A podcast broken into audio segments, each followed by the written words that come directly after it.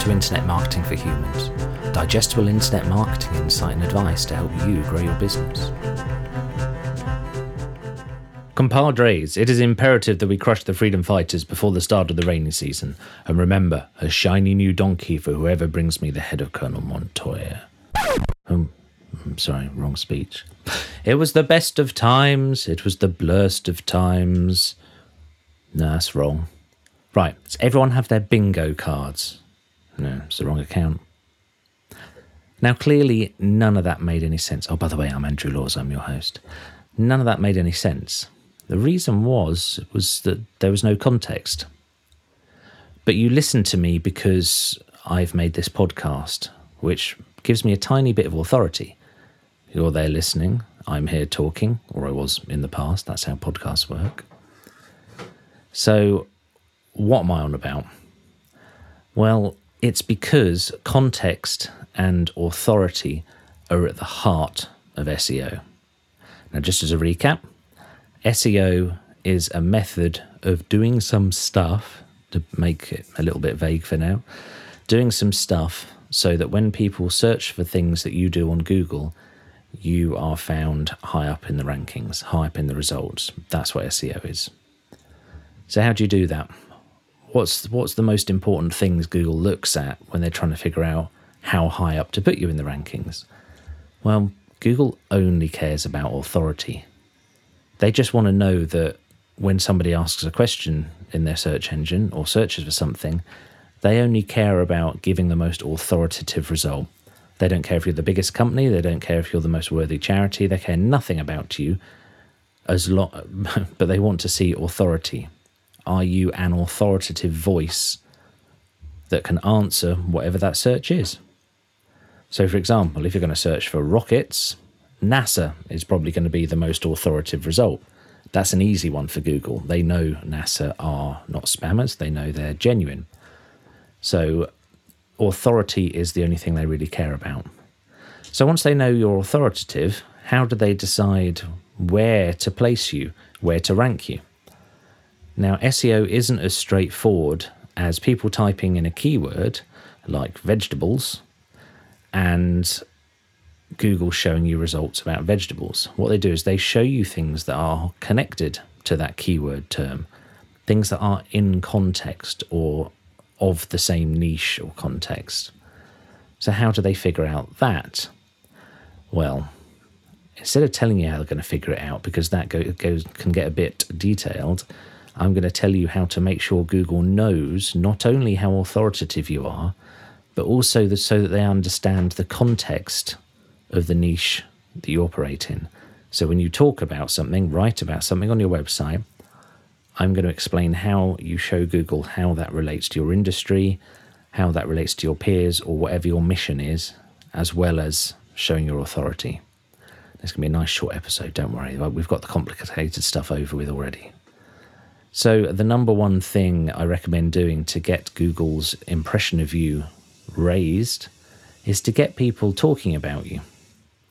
Now, find people in your own niche, your own field, who are more authoritative than you, so hmm, better known, more famous, more trusted, and have a think about what you can do to get them talking about you on their websites.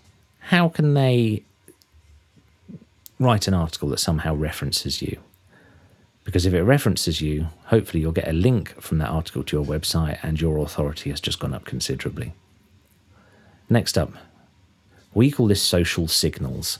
But in reality, what can you do to gain a following on LinkedIn, Twitter, Instagram, wherever? What can you do to get those with larger followings than you to talk about you? I mean, for example, on Twitter, it can just be as simple as retweets. But this is all relationship building. You can't just kind of shortcut this stuff. It might take a little while to gain momentum, but it's worth doing. Hey, sorry for interrupting, but we've got something neat for you.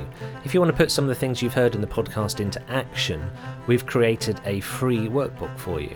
It's called Build Your Digital Marketing Battle Plan, and you can download it for free at internetmarketingforhumans.com forward slash battle plan. And that battle plan's all one word. So internetmarketingforhumans.com forward slash battle plan for your free workbook to take you through seven simple steps to get your digital marketing up to speed and ready for action. Okay, back to the show. Cheers.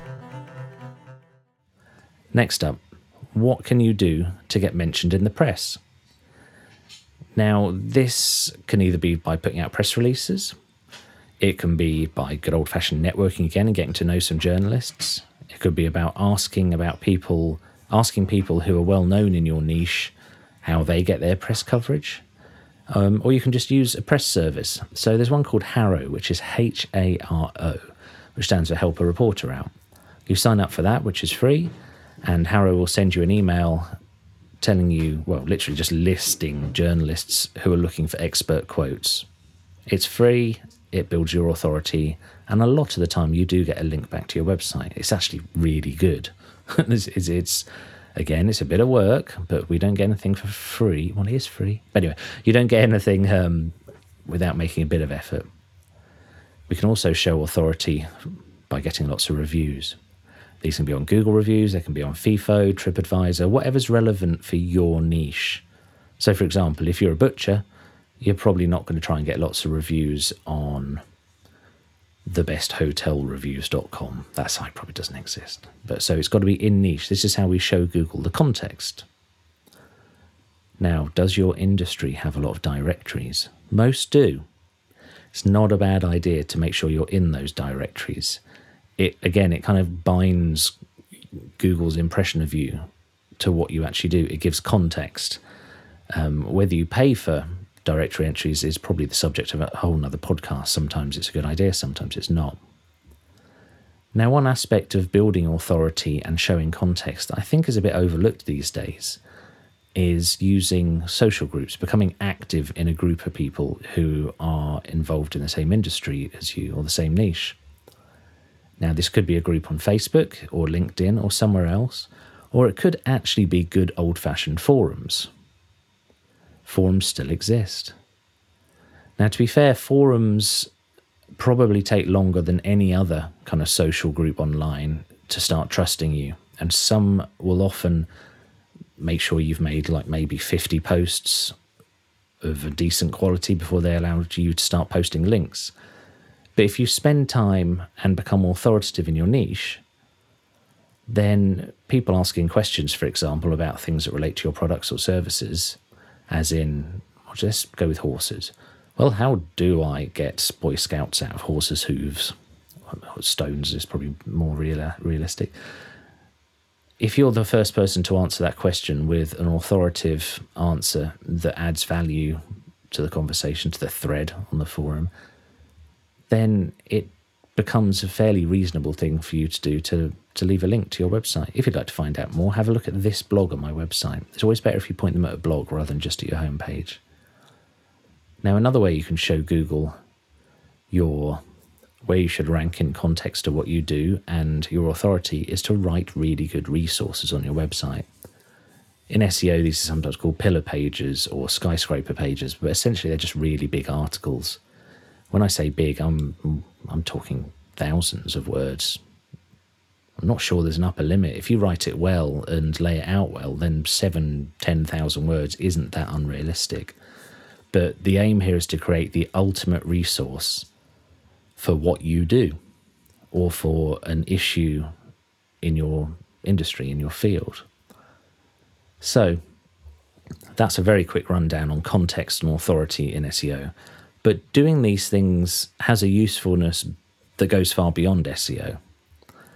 Because as you're out there planting these little seeds, doing your social things, becoming active in social groups, speaking to the press, getting reviews, getting listed in directories, these don't just help your SEO, they actually help human beings find you. Because people look in directories, people look at reviews, people read the press, and it's good brand awareness just to get your name out there. Now, with all of these things, digital marketing should always be human first. Don't go about any of the active, these activities just to boost your SEO. Always go about them in a natural way. Because with SEO, generally, when you do good stuff, good stuff happens. So, one question that I've written down here I wanted to cover is whether Google really knows what you do. Do they know what you actually offer the world? Well, they do. But they use context and authority to decide how important you are to the rest of the world, certainly within the realm of their search results. So there you go. There is a 10 minute long podcast about context and authority in SEO with hopefully some actionable things for you to do. So thank you for listening. I remain Andrew Laws. This one's been quite a serious episode, so we'll get back to the silly stuff at some point in the future. Okay, well, thank you for listening.